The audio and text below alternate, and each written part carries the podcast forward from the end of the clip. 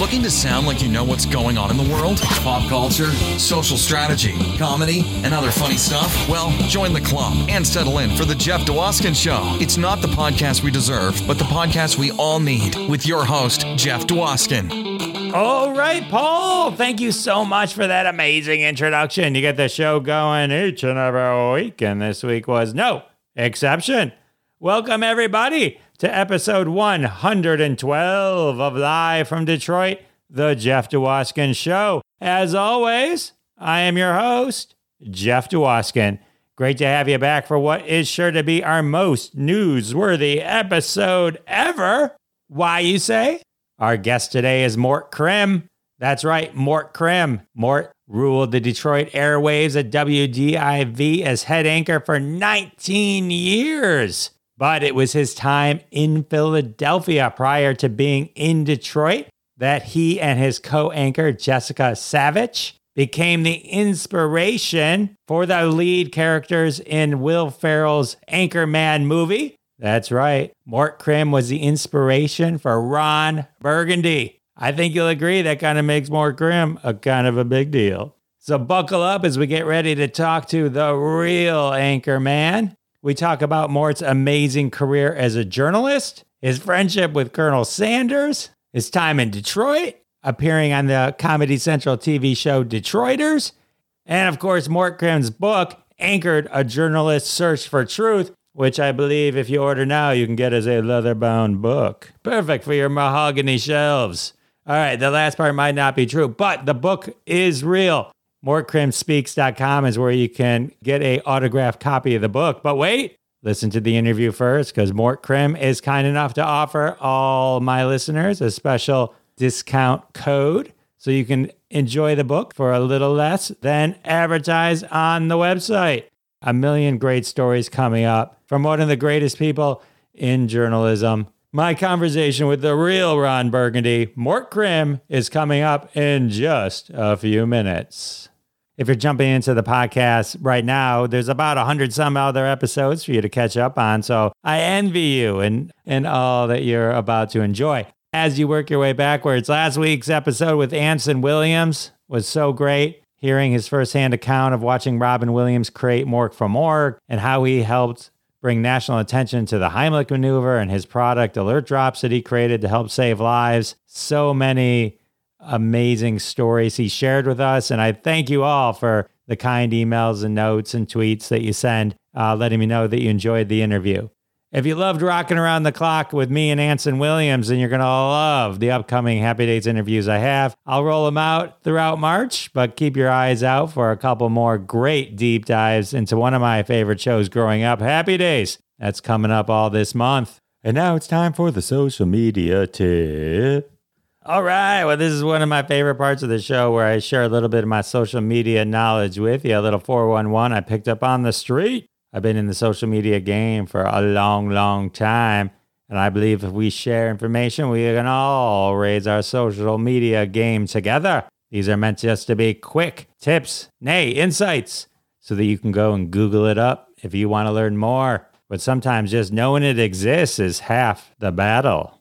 So on Twitter, they've rolled out a new feature called downvote. Now, a downvote only appears on a reply to a tweet, not a tweet itself. So people cannot go and downvote your original content, but they can give opinions on replies to your content. The idea is that if people find something offensive or irrelevant to the conversation you're creating, they can downvote it. And then the Twitter algorithm can rearrange the replies in the order that they are most relevant, meaning the ones that don't get the downvotes. If you're on Reddit, you're familiar with downvotes.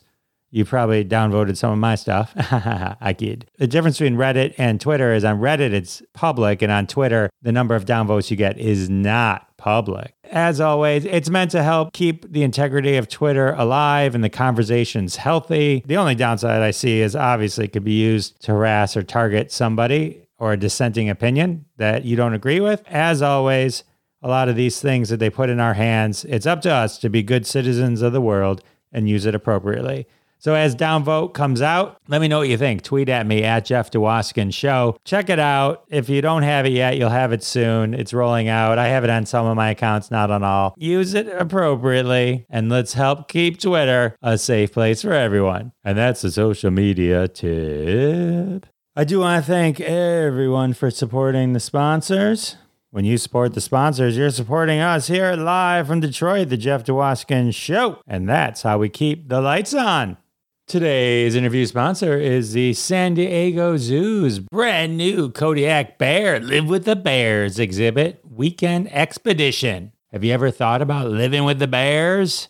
Well, now you can at the San Diego Zoo. You can go nose to nose with the Kodiak Bears, eat what they eat, sleep when they sleep, and enjoy the pleasant faux surroundings that only the San Diego Zoo can provide you. Do you love bears? Well, you're just one waiver away from spending the weekend with them.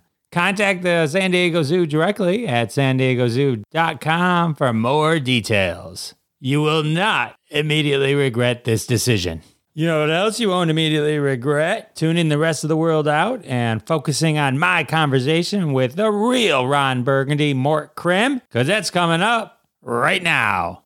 There was a time, a time before cable, when the local anchorman reigned supreme, when people believed everything they heard on TV. And in Detroit, one anchorman was more man than the rest. His name was Mort Crim.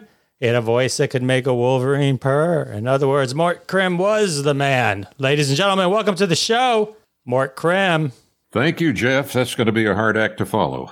I'm excited to talk to you, Detroit legend. I know you got tons of great stories. I I wanted to kick off with a little Anchorman intro because, uh, as everyone should know or will know right now, you were the inspiration for Anchorman. Uh, that had to have been a thrill. I had to, but I did have one quick question for you. Before you found out, had you watched the movie? Actually, I found out before the movie came out, the first movie. But the fact that he had, uh, that Will Ferrell had based the character and the premise of the Anchorman show uh, on Jessica Savage and me when we were co-anchoring Philadelphia did not get wide distribution. There were a few people who knew it. He had mentioned it, I think, in an interview on the, on PBS. But it was only after Anchorman 2 uh, was being promoted by Paramount that he did the interview with Rolling Stone, in which he not only revealed my name and the role that I had in, in the design of that movie, but he also, uh, Rolling Stone had my picture uh, in the article. Well, that triggered an avalanche of requests from national media, Good Morning America, Fox and Friends, all the all the national morning shows uh, wanted to know how did it feel to be parodied in that movie. So, yes, I knew before Anchorman 1 came out, but I don't think much of the country knew. But before Anchorman 2 came out, uh, it was pretty well known everywhere. And I know you were a good sport about it, but as as you were watching the the show, what was it like watching it with your family and well, them knowing that this was this was based on you? First of all, I like good parodies, and even before Will Ferrell and Anchorman, uh, in in an earlier generation, in my generation, there was Ted Knight playing the anchorman role of Ted Baxter on the Mary Tyler Moore Show. And uh, it was a spoof. It was a parody. It was all in good fun. And I had the good fortune when I was anchoring in Philadelphia of getting Ted Knight on my real newscast to do an interview when he was playing the, the buffoon anchorman Ted Baxter. I think we always have to be able to laugh at ourselves. And I met Will Ferrell at the uh, premiere of Anchorman 2. He invited my wife and me to, to be his guests at the premiere in New York. And at the after party, uh, he thanked me for showing uh, such a good humor. He said, You've been a good sport about the whole thing. I've seen a lot of your interviews on television. And he said, I want to thank you for taking it in good humor. And I said, Will, if you had billed that movie as a documentary, I'd really be pissed.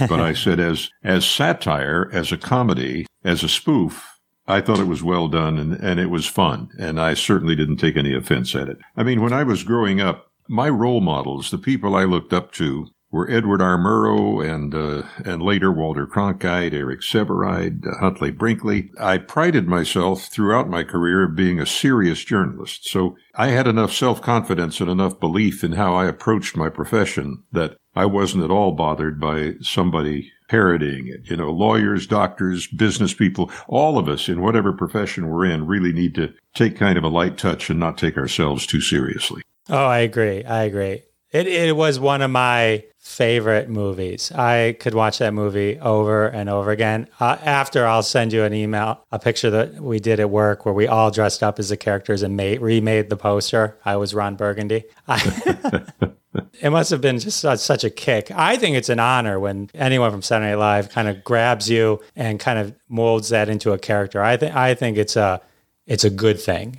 I have a little interesting story of, uh, related to that. Before Anchorman 2 came out, but when all the publicity had, had been out there about my, my being a role model for, for that, I got a telephone call from, uh, one of the producers. Uh, he wasn't, it was, it wasn't, uh, Adam McKay. It wasn't one of the top producers, but somebody who worked for Will Ferrell, worked in his office. And he said, we're having a birthday party for Will, and we're also at the same time celebrating the end of the shoot. And he said, we think it would be neat if you would sign, autograph a photograph to Will, and uh, we'll we'll frame it and we'll present it to him at this after party uh, after the shoot is over for his birthday. So I got out one of my eight by ten color photographs, and I put to Will Ferrell. You almost have it right, just a little more sincerity. And I signed it the real Anchorman, Mort Crim, and I dated it. And uh, I later heard from uh, from this guy that had asked for it. He said Will just absolutely cracked up, and he said he hung it in his office, and he said it's going to be up there for from now on. So little aside. That's awesome. That's really cool.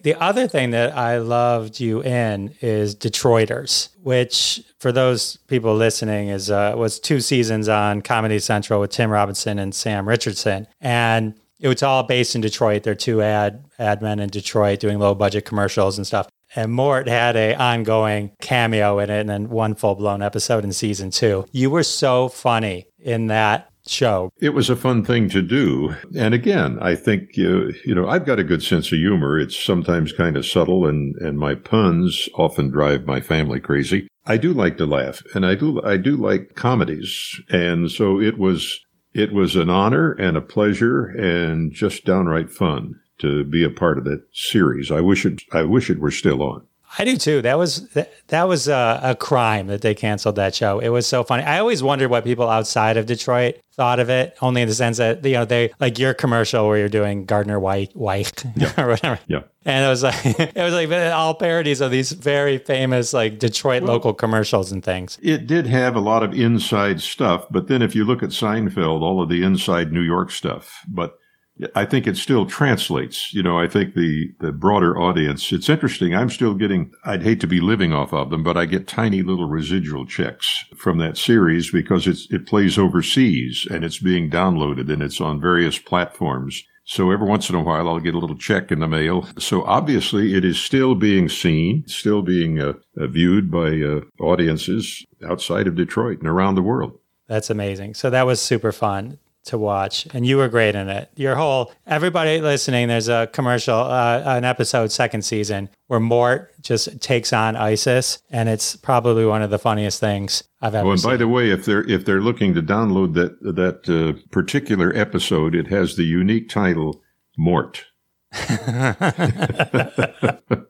heard it here, folks. All right. So, all right. So, I want to work. I want to work up to you coming to Detroit, 1978, as mm-hmm. uh, the anchor man in Detroit. But you started out. You were a very uh, religious family, and you were a teenage evangelist, and you toured and preached. Yeah. Um, I think a lot of my friends, many of my friends, most of my friends were, were very shocked when they picked up my book in the, in the opening chapter. I talk about being uh, at a revival meeting and, and preaching, and I was 16 years old. I grew up in a family of clergy. My father was a pastor of a church. His twin brother was an evangelist. I traveled with him when I was 15 and then went out on my own when I was 16, playing the piano and the accordion and preaching. That was not that unusual in those days. It was pretty unusual to be out there at 16, but there were a lot of young people who went into the ministry, uh, quite young, and particularly if they had the influences that I did in my family. My aunt was a medical missionary.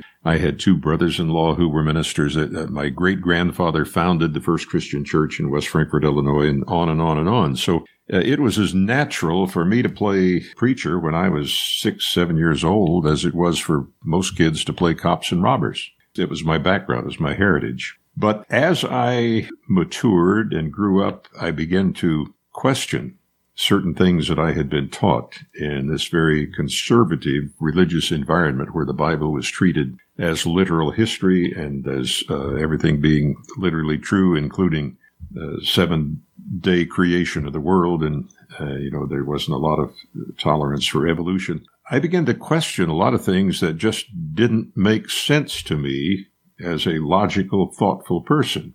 And so I went through a real crisis of faith and eventually decided uh, in my uh, early 20s that I could not continue to pursue my studies and, and for the ministry. I just wasn't cut out for that. Journalism was, in my mind, where I could I could pursue truth without any expectation that I had to have preconceived uh, conclusions. And in the church, um, when you're when you're a part of a religious organization uh, and, and at the forefront as a minister, you're expected to believe and to propagate and to promote certain things that are accepted as true. I couldn't do that. I wanted to, I wanted to test my faith against science, against reality, against logic, against a lot of things that just put too many questions in my mind. And so I left the pulpit, I left the study of the ministry and became a journalist. Now I didn't I haven't given up faith, but I think, and, and if you read the book, you know that uh, that is a theme that is woven throughout the book. Uh, is my own personal, spiritual, philosophical struggle to know truth. The big questions, the cosmic questions, is, you know, is there any purpose to life? Is there a God? Is there a creator? Is it all just a meaningless collocation of atoms that happen to produce, you know, eventually human beings? Those were the questions that I wrestled with, and in the process of wrestling with them, eventually came to my own personal understanding and my own personal faith that I think has brought me in many ways to the same place my parents were, but through a much different route and with a much broader understanding and comprehension of what I think God is and what I think the purpose of life is. Yes, they're well said. And, uh, you know, it is interesting. That's one of the things I really loved about your book. And you're right, I did not know that about you, that background, and in terms of being evangelist. But when I was reading your book, it's fascinating, as you said, how you weave it through. And when things come up and certain crises, uh, there was a story in the book where you talk about early on where you had to do a read about cigarettes and morally being mm-hmm. against that and like always testing yourself against your faith at many milestones throughout your career. So I, I think it was one of the things that made your book so fascinating because it wasn't heavy on, and then I met Reagan and this is what we talked about. It was.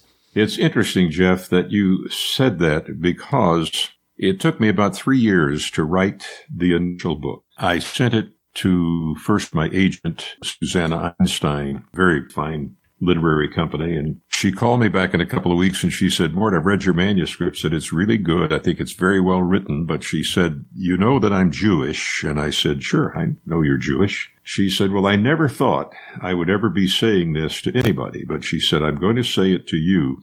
Your book needs more Jesus.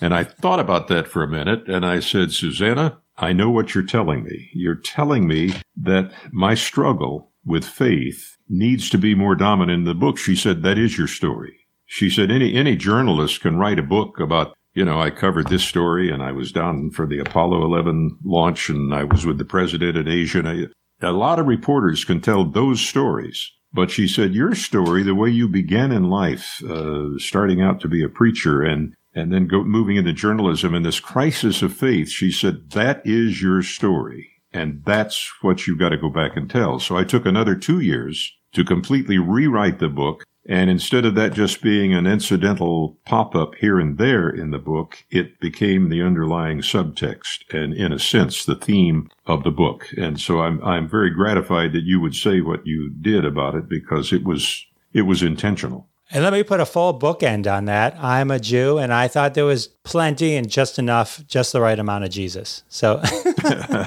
thank you. well, he was also, you know. Right, right, right. Yeah, he was a member of the tribe, also. Yeah, he was a rabbi, in fact. Lest we forget. oh man, it's it's interesting with the whole faith thing because one of the things that I pull from the book is that you know the how you believed in it, or at least early on, or you were taught that the church believed that Hollywood was the devil's workshop, right? Mm-hmm. And and a highway to hell. And You don't think that's true? no, I don't think I don't I don't disagree. I just but it's just interesting that uh, eventually you became yeah. the uh, the role model for such a uh, memorable Hollywood character. Hmm. So interesting, interesting. So you're before TV, you were in radio, right? You got yes. your start really in radio, and you got you got a great voice for radio and TV. Well, it, uh, back in the 1950s, and you're you're too young to remember this, but radio was still the dominant medium, and I was 12 years old before I saw my first television picture. I think I was 13 maybe when we got our first TV set. There was a lot of belief among the professionals, the announcers and the, uh, they weren't called disc jockeys in those days, the radio hosts. And there was a lot of radio drama and comedies and, uh, you know, the Bob Hope show and uh, Amos and Andy. And there was a, a real feeling among many of the professionals that television, yeah, it's got a place, but it'll never replace radio it'll never be the heavy hitter. And there were there were announcers in radio who refused to make the transition over to television because they were skeptical. So that was the time that I came into the medium. Radio was still big; it was strong. And when I went to New York, I was um, a morning newscaster on the ABC radio network, which had probably as many listeners around the country with our 12 or 1300 affiliates as the television, maybe more than the television morning shows had at that time. Now, obviously, that has all changed in the last 40 or 50 years. But at the time I started in radio and was in radio for 15 years before I moved into television, it was still a very, very dominant big medium. So early on, when you were in radio and you had a, a mentor, Paul Harvey, mm-hmm. and he helped you kind of when you when you talked about transitioning away from the ministry, part of that conversation you had with Paul Harvey moved you into yes. journalism. And I, th- I, think the quote in the book was uh, broadcasting could use a voice of integrity. Yes, that was uh, Paul. He was he was very wise. In I was working, uh, I was pastoring a small church while attending seminary, while t- uh, in South Bend, Indiana, while at the same time taking speech and broadcast courses at Notre Dame on the side. So I was I was really walking that, that line and not knowing which way I wanted to go, which way I should go. Uh, there was that deeply built value system inside me that said, you've got to be a minister. You've got to follow your father. You've got to. But then there was that tug and that pull that said, no, I really want to be a broadcaster. I really want to be a journalist. So I was, and we, I worked for a radio station part time that carried Paul Harvey's show and he originated in Chicago. I was living in South Bend, which is about a 90 mile drive. So I wrote a letter to Paul thinking, you know, this, at that time he was bigger than Rush Limbaugh. Rush Limbaugh wasn't even on the scene then, but he was the biggest thing in radio, the biggest name. And he literally had more listeners than Cronkite had viewers at that time. And I thought, uh, my letter's never going to see the light of day. Some secretary will probably look at it and drop it in the waste can. But surprisingly, a few days after I sent it, I got a letter back from Paul, personal letter. And he said, uh, come on up to Chicago, bring your wife, drive up to Chicago, sit in on the nooncast, and I'll take you to lunch and we'll talk. Because I had told him, I, I, said, I really need some career advice. I was I was very impressed by that, and, and we sat in on the noon show, and then uh, his wife Angel who he identified as his executive producer. He said, she's my number one counselor. So the two of them took uh, my wife and me to lunch and um, spent the better part of an hour and a half counseling. And Paul said, I can't tell you what to do. And Paul was himself a, a, a rather religious person, a deep spiritual kind of person. And he said, I can't tell you what is the right decision for you, but he said, I can tell you that our profession needs good people of, of integrity, as you just quoted. After that, he continued to, when I went into the Air Force, after that, was Vietnam era, and uh, so I had to do some military service someplace. I chose the Air Force. Uh, I ended up being a writer and producer of radio and television features for the Air Force, and I would send my material to Paul, and he would critique it and uh, send it back. And then uh, when I got out of the Air Force, went to grad school at Northwestern in uh, Evanston, and uh, ended up with a writing job and eventually on air job at WLS Radio in Chicago. Well, Paul was broadcasting out of the same building. ABC owned WLS. Their network studios were one floor above or below us. I can't remember, but they're on the next floor. I would go in and talk to him occasionally, and he was just very helpful. And then, of course, I ended up with, with his network, the ABC radio network uh, in New York. And whenever he would come to New York to make a speech uh, or to have a board meeting or something, he would do his show out of our studios at ABC Radio at 1926 Broadway. Further deepened the friendship. And then eventually I got the call from ABC that they wanted me to be his permanent vacation substitute and eventual replacement. Well, nobody knew that he was going to broadcast until he died still on the air at the age of 92. And by then I was in my 70s. So that was, uh, that wasn't going to happen. But there is uh, the rest of the story on that score is also in the book, and that's uh, I'm not going to I'm not going to reveal anything more about that. You've read it. I've read it. it it's a great story. It, uh, I love that story. I, I tell you, I remember it was nice seeing Paul Harvey's name when it came up in your book because it just triggered so many memories. I remember sitting with my dad or listening to Paul Harvey, and, and now you know the rest of the story. Yep. It was so great. Yep. I, I went and tried to see if I could listen to any of them again while I was prepping because I just, when those memories triggered, and they started it as a podcast, but then they only did two episodes and yeah. stopped. Yeah. I was going to say you can get them on YouTube, but I don't know how many are out there. All right. So definitely get the book. And then just real quick, uh, mortcrimspeaks.com. We keep referencing Mort's book. You yeah. can, it's called Anchored, a journalist's search for truth. And you can go to mortcrimspeaks.com to get an autograph copy. And then I imagine it's also on amazon.com and wherever books are sold. Yeah. I will tell you something, Jeff, for the benefit of your audience. Through the holidays, through Christmas, we uh, offered the book at a $10 discount by inserting the code HOLIDAY, just H O L I D A Y. I'm going to make that offer still to your listeners. We'll extend it. And if they go to my website, mortcrimspeaks.com, that's M O R T C R I M, speaks.com, uh, and put in that holiday, when, when it asks for a code, put in holiday, you'll get the $10 off. And, and it will be a personally autographed book. Awesome. Thank you for that. All right. So, all right. So you're in New York, and this is where you had the cigarette thing that I mentioned earlier.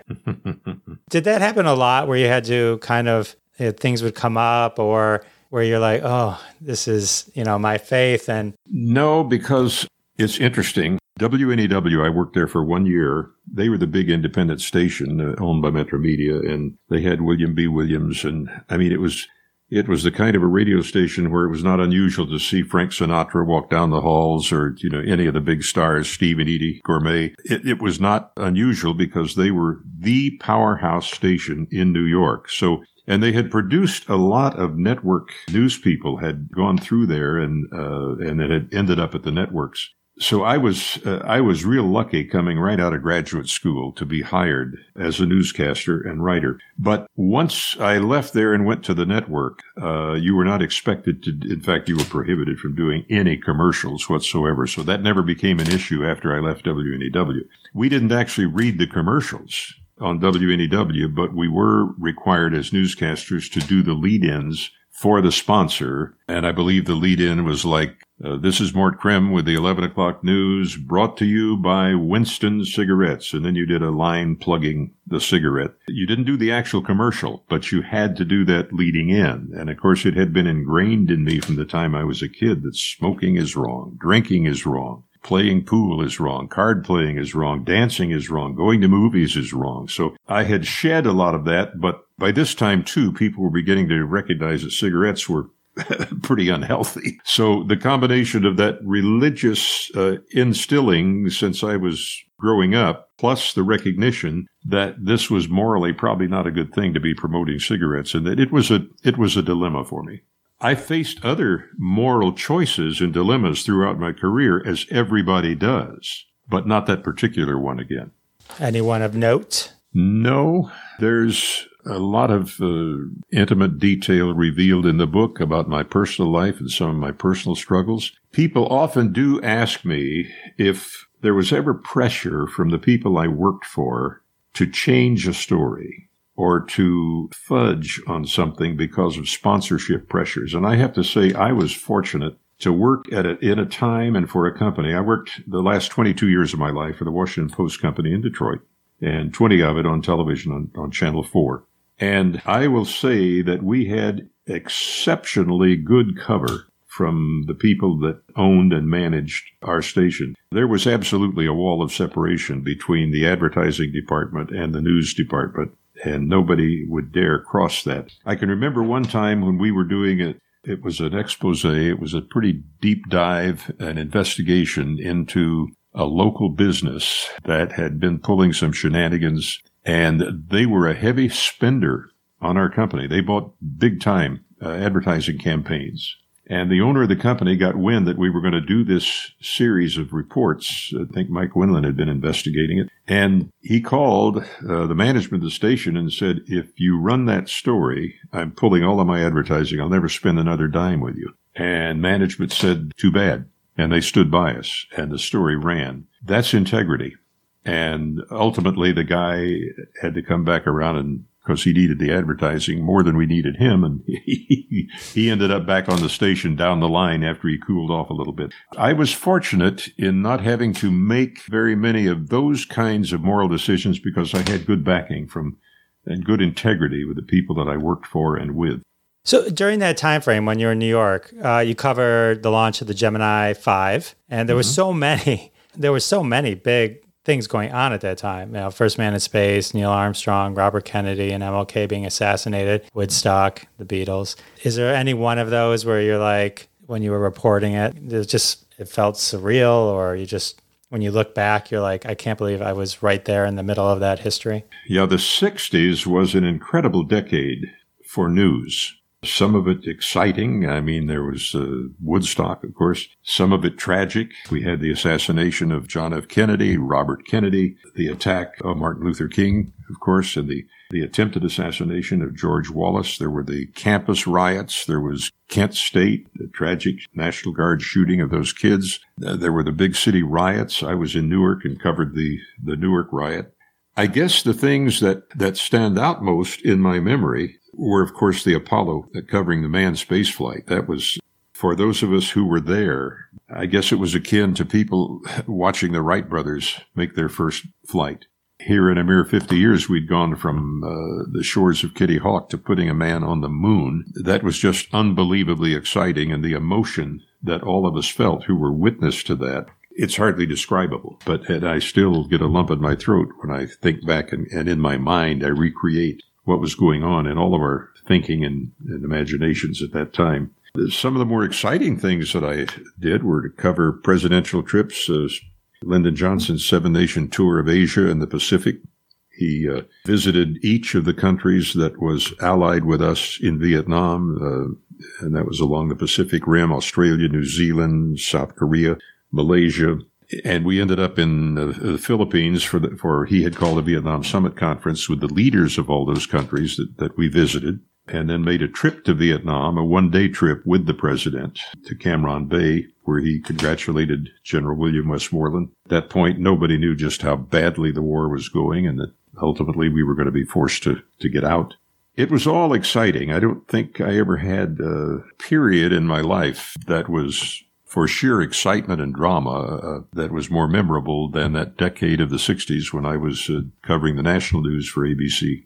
In the in the book, you call it, it was referred to as a secret trip to Vietnam with President Johnson. Does that just mean they didn't know they were coming? That the president does that mean they just didn't know the president was coming? Well, it was a matter of security. The White House wanted to keep it secret. The fact is that the New York Times had reported, I think the day before we went, that he was going probably going to make this trip to Vietnam. But they didn't want to announce it till he'd already been there and gotten back because obvious threat of, uh, of somebody uh, trying to take the president's life while he was in Vietnam or en route to Vietnam. So it was, uh, they called it a secret visit, but it really, by the time he got there, it wasn't much of a secret. Having spent time with presidents throughout this entire time, to some degree, where there's some issues with the presidents, the, or the, the White House and press. I mean, now it's at like DEFCON five, but um, mm-hmm. or was right. But um, is it is it always been contentious or on some level, or is that kind of a, a newer phenomenon? Oh, there's always been tension between the press and the White House, and there should be. The role of the press, when we're doing our job right, and uh, I, I, watched a 90 minute seminar on journalism in the in the New Age last night. Uh, the PBS had had this uh, program, and the gentleman was a uh, editor of a new online news organization, and he was asked about the relationship between the press or journalism and democracy. And he said, it's not a relationship. They're one and the same thing. You take away journalism, you can't have a democracy because to have a democracy, you have to have people making decisions because it, it is the people who make the decisions in a democracy, theoretically at least. And unless the people have information, fact based information on which to make their decisions, how can you have a democracy? Well, the role of the press has traditionally and historically been to be a watchdog. There's a reason why they call us the fourth estate. The legislative, the judicial, the administrative, executive are the three divisions of government, and we are the fourth estate of government because it's our job when we're doing it well to be a watchdog on all the other three, as well as on business, as well as on labor, as well as on education and medical. Uh, our job is to is to be the eyes and the ears of the public to make sure that all of the people who have power over us and power over the various institutions in society are kept honest and are held accountable. And that's, uh, that job is the same today. Now, granted, when, when I was practicing journalism and back in the Walter Cronkite era, when Walter was named the most trusted man in America, think about that. How many journalists today would be named the most trusted person in America, male or female? Everyone would have different answers at this point. Yeah, a majority of people in the days uh, in the uh, 60s, 50s, 60s, 70s, even into the 80s, the majority of people trusted us to tell the truth. Now, they didn't always like the truth they heard, but the majority. Today, 46% of the people trust the media. And that means more than half the people don't trust us. They don't think we're doing the job. They don't think we're honest. They don't think we're fair. They don't think we're objective. And that's, uh, that is a huge challenge. Some of that has been self-inflicted. Some of it we brought on ourselves by fuzzying the line between news and entertainment. And that's particularly true of the cable channels. I tell people when I'm, when I'm giving a speech and they want to know, well, where can we find information? I say, well, don't go to Fox News or MSNBC. You go there to get your prejudices massaged. You go there if you're if you're left leaning, you go to MSNBC to have them tell you that you're absolutely right and this is this is the view of the world. And if you are leaning to the right, you go to Fox and, and they will give you just the other message. But don't go there if you want, if you're looking for facts, if you're looking for truth. And I watch both channels because I like to know I lean, I'm a, a center leftist. Make no bones about that. I would be considered a progressive. But I like to know what they're thinking and doing and saying on the other side of the aisle. And uh, I recognize that both of those are going to reinforce the worldview that you hold, or they're going to make you mad if you hold the opposite worldview. But I think you have to go to you have to go to the news pages of some of our great newspapers. I do think NBC, CBS, and ABC in their news programs, aside from the cable channels, but in their news programs are still trying to play it pretty straight. I watch Lester Holt just about every night on NBC, and I think he does a, a, phenomenal job of giving the facts. Unfortunately, it's hard to do in 21 minutes, which is what you have in a 30 minute show after the commercials are taken out. We have to be our own editors these days. Facts are out there, but we have to be number one, willing to look for them, find out who the reputable and creditable sources are. And number two, you have to be willing to accept it, even if the facts go against what you would like them to be if we're going to be a functioning democracy, we have to be willing to look at the world as it is, not the way we wish it were. There was a, I can't, for the life of me, I can't remember the name of it right now, but there was an amazing documentary on, I think it was Netflix, about social media and the way the feeds do exactly what you just said. It, they feed you the information that reinforces what you think. And then Fox mm-hmm. is that version for that news side, and MSNBC, as I would watch Rachel Maddow and stuff, and be like, my wife and I'd be like, yeah. But then I saw this article, and I'm like, oh my god, this whole thing is just a manipulation. It's just I'm just being fed what I want to hear, and. It makes it hard, you know. Then you, when, especially when you have the term fake news, and then you know all that kind of stuff happens. And as long as you and I and your wife and my wife understand that when we watch Rachel Maddow and we're being entertained and we're having our prejudices reinforced. As long as we understand that, it's fine. And I hope that people who are watching Fox understand that that's not a news channel. It's an entertainment channel that uses, particularly people like Sean Hannity, they use, uh, and Tucker Carlson, they use news information as script for entertainment. That's all it is. Facts just aren't really that important. As long as we understand that, we can we can enjoy watching our favorite channel, but look elsewhere to find the facts about the world we live in and what's going on and have a clearer eye and a clearer head when it comes to making our decisions. Jumping ahead in the in the story in the book for a second, I think around the time of 1992 that stories started to become more sensational and there was a trend towards tabloid content. So, do you think like where we are today which is, you know, 30 years later from that point in time. But it was just a slow evolution and, and disintegration that kind of got us where we are today. And I think when news began to be a profit center, Back in the 50s and 60s, news was a was something that stations and networks did as a public service. They never thought of it as, you know, they're going to make their money on entertainment. Uh, we'll make our money on Cheers and Seinfeld and the Mary Tyler Moore Show and the news. We just do because that's our obligation to the public. And then somewhere in the mid 60s, they began to recognize that news, there was a lot of interest in news. And if they made it more interesting, they could get a lot of eyeballs tuned in. And with a lot of eyeballs, that meant selling a lot of sponsorships. And suddenly it became a major profit center. And that's when, when ratings then begin to be as important in the newscast world as they were uh, in the entertainment world. And so the line became fuzzier and fuzzier. And that's part of what we're dealing with today. Not the whole issue, but it's, it is a major issue. Got it. All right. So back to the Mort Crim story. And now back to the Mort Crim story. so uh, now I want to mention Kentucky because what I loved about this part was that you started a lifetime friendship with Colonel Sanders. I love that. Yes. I love that. And I would my question for you is did he ever say, Mort, in case anything happens to me, here's the secret recipe. I trust you to keep it. You've got integrity. I trust you. I trust you with this. Don't I wish? Did he ever make you fried chicken when you were over at his house so many times? He, we, no. Uh, usually when we had dinner with the colonel, we would go to his restaurant across the street from where they lived, which is actually, they called it the colonel's lady, and it was owned by his wife, Claudia. And the colonel would usually order steak. Probably sick of chicken. That. But I will say this is the most disappointing part of the interview to find out Colonel Sanders never made you fried chicken.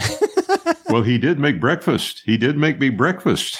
After I moved to Philadelphia, I'd been away from Louisville for uh, maybe a couple of years. And it was coming up on the 100th anniversary of the Kentucky Derby. And my co-anchor, Vince Leonard, and I owned an airplane in partnership.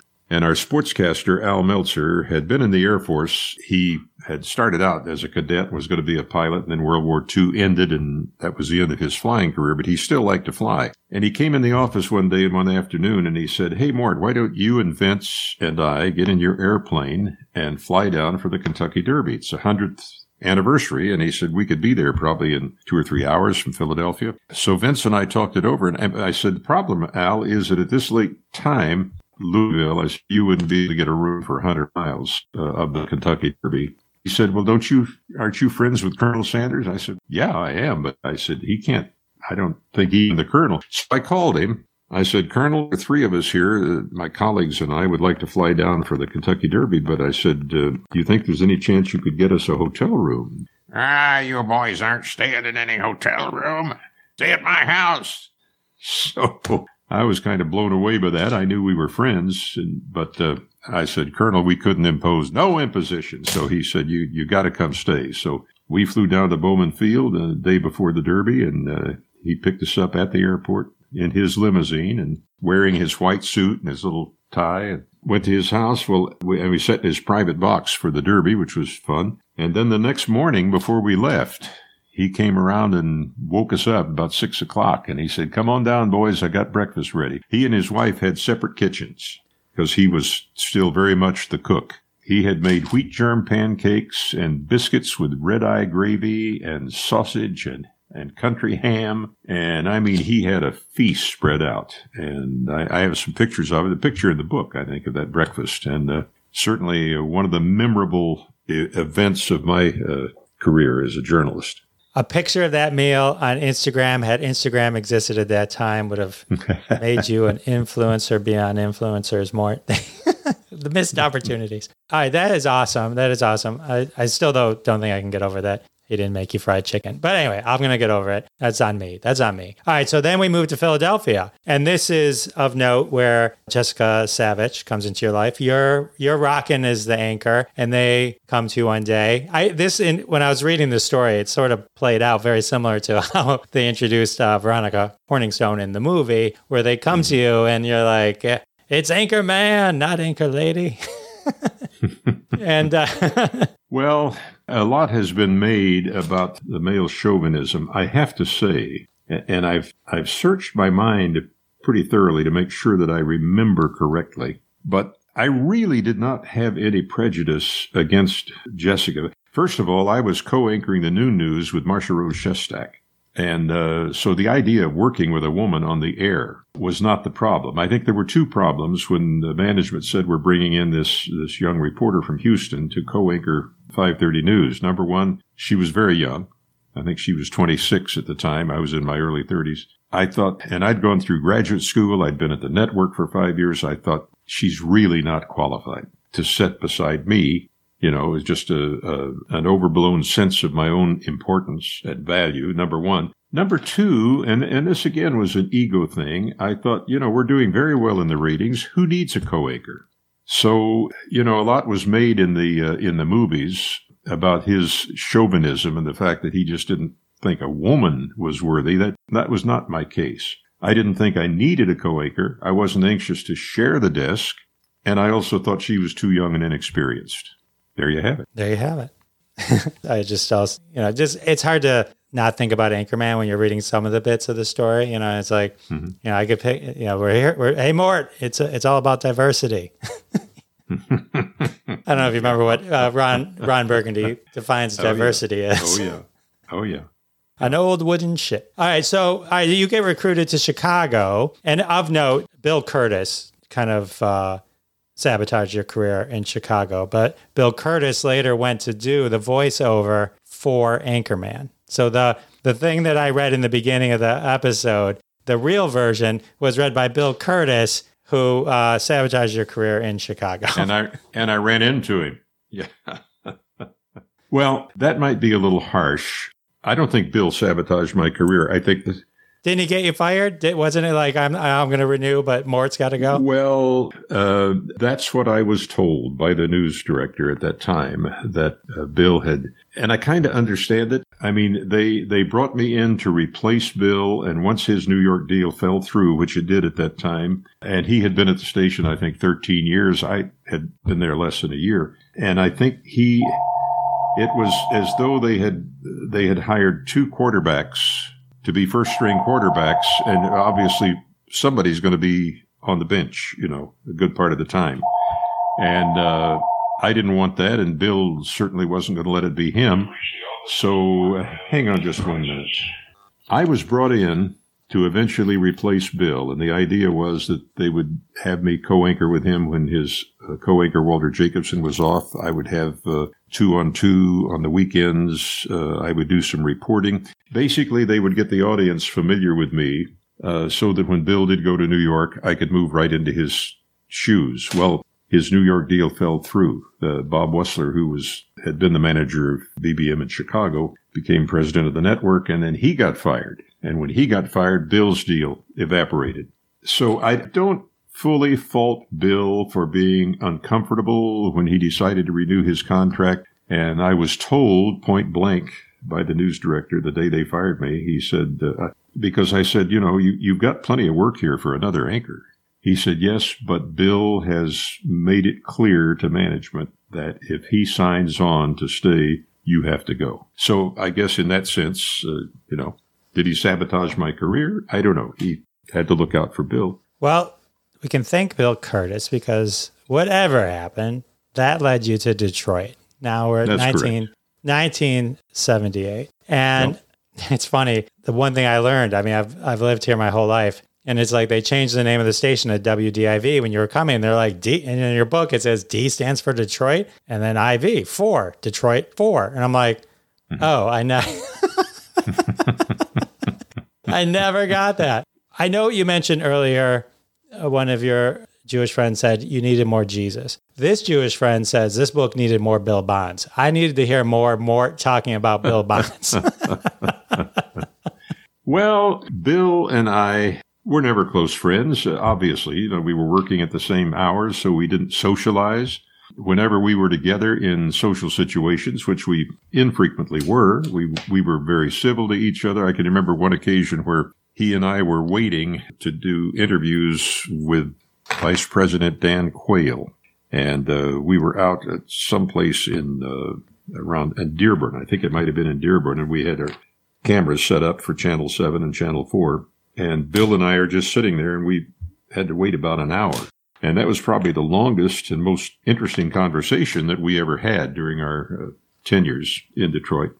Bill was uh, an interesting guy. He was a character, very different in his approach to news from me, and that was uh, that's that was fine. That was what the Washington Post intended. They didn't want to out Billy Billy. They wanted to to offer the uh, community a different news product than what Bill did. But there really wasn't a lot that I could have said about him. I did my introductory chapter to to first coming to Detroit, as you know, opens up with Bill Bonds. But that was, uh, and I won't reveal too much about that because it's uh, kind of an interesting story, I think.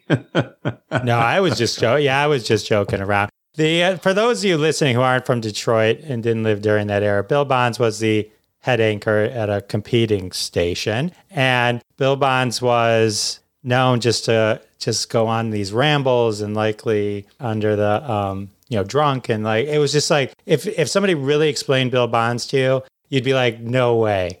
So, no way. Just an over the top character. He was in one of the Planet of the Apes movies, I think, uh, as Bill Bonds. Well, I've had people say to me, you know, I can't understand how Will Ferrell got the idea for Anchorman movie from you when Bill Bonds was around.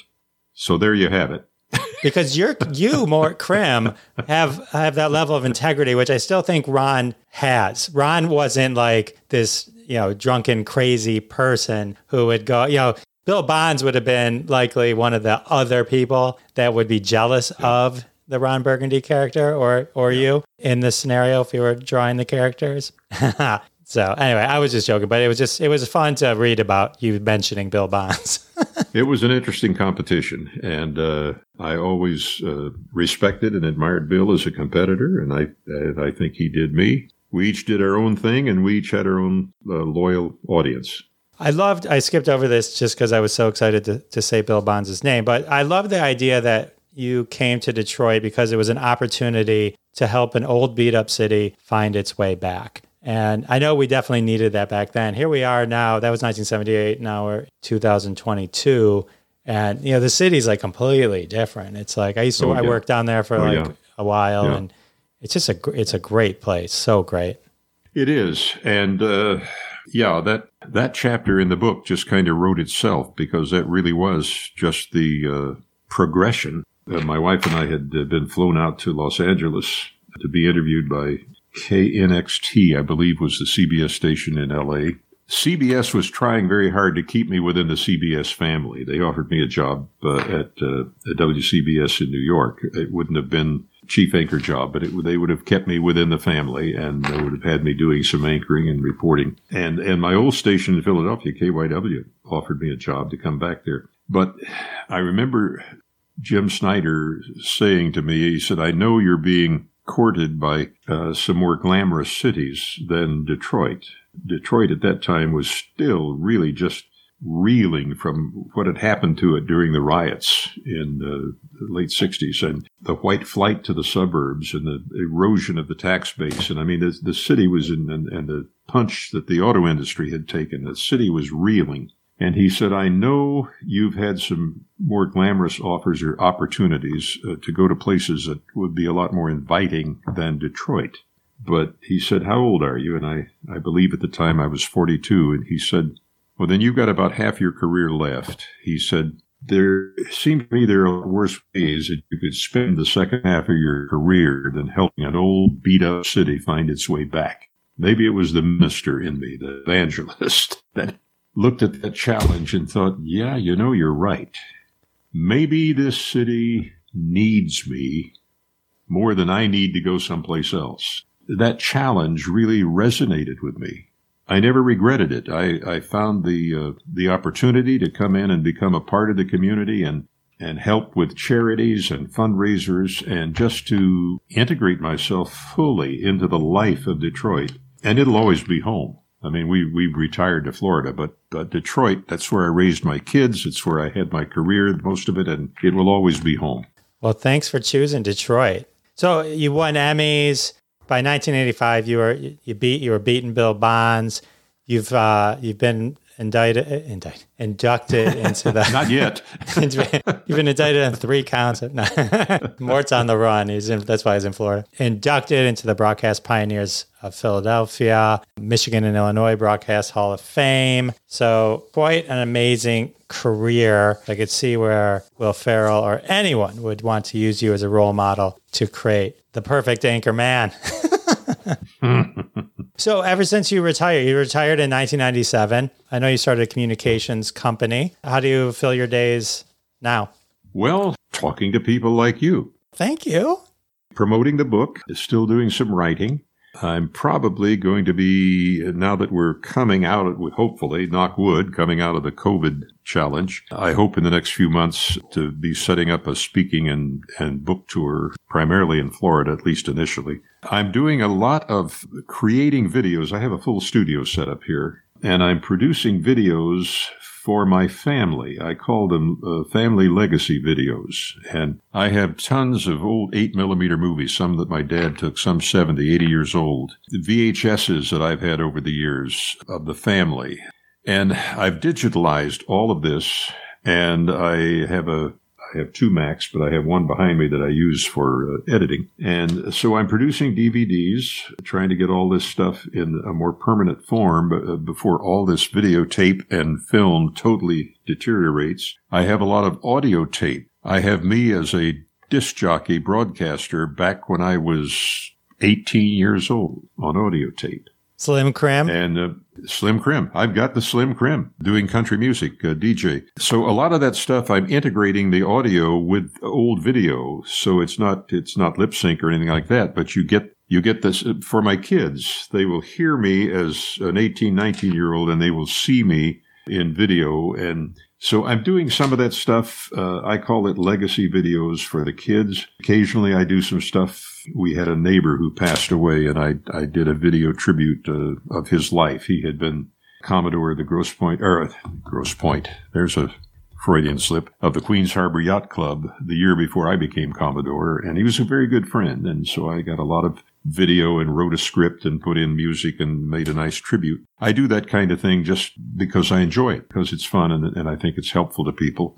Once in a while, I do something commercial. Uh, are you familiar with the name uh, Olivia Rodrigo? No. Olivia Rodrigo was the Time Magazine Entertainer of the Year this year. She is a young, I think now she's maybe 19, came out of the Disney children's world, but she is, uh, they tell me, among the younger set, the hottest thing going right now. And I got a call from her agent a few months back and said Olivia would like you to do the voiceover for the trailer for her first album, which is called Sour. And I said, Olivia, who?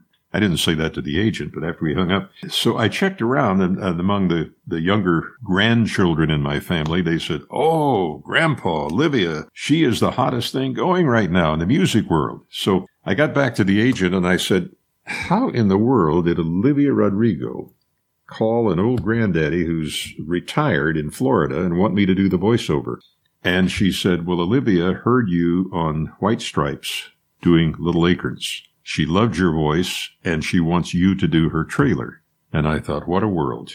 So I did it. I uh, we struck a deal, and I I did the trailer for for this hot young singer who uh, I was just absolutely blown away that she would have any idea who I was. Did you negotiate a better deal than you did with Jack White? no, no. but this was only a trailer. This wasn't gonna. This wasn't going to become a platinum record.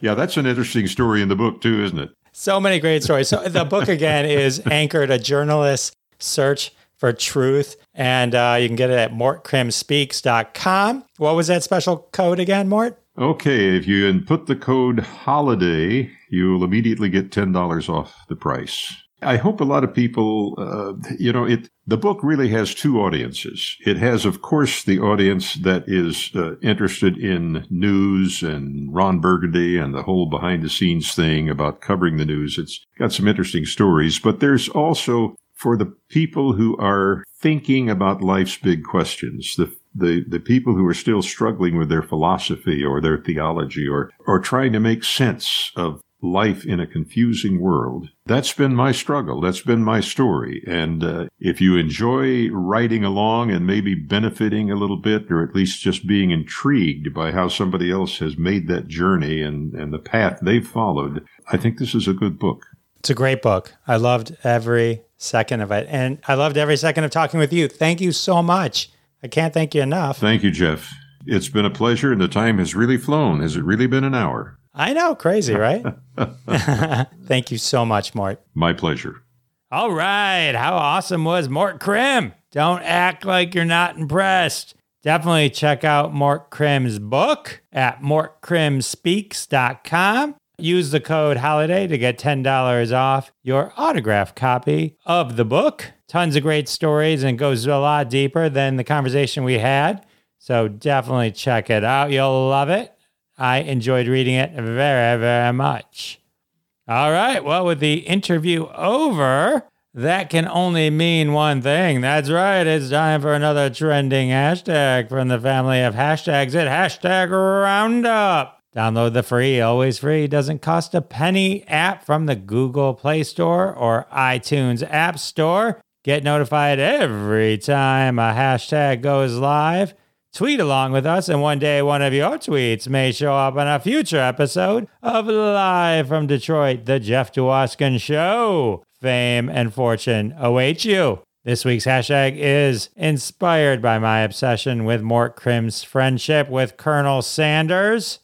Colonel Sanders is all about the Kentucky Fried Chicken and Friday Fondue. A weekly game on hashtag Roundup was all about hashtag chicken films. That's right. The ultimate mashup of movies and chickens. That's right. Mash those two things together, and what do you got? You got the hilarity that becomes hashtag chicken films. The ultimate chicken pun game right here on hashtag Roundup, brought to you by Friday Fondue. No secret to the recipe of these tweets, just be hilarious. So let's check out some hashtag chicken films.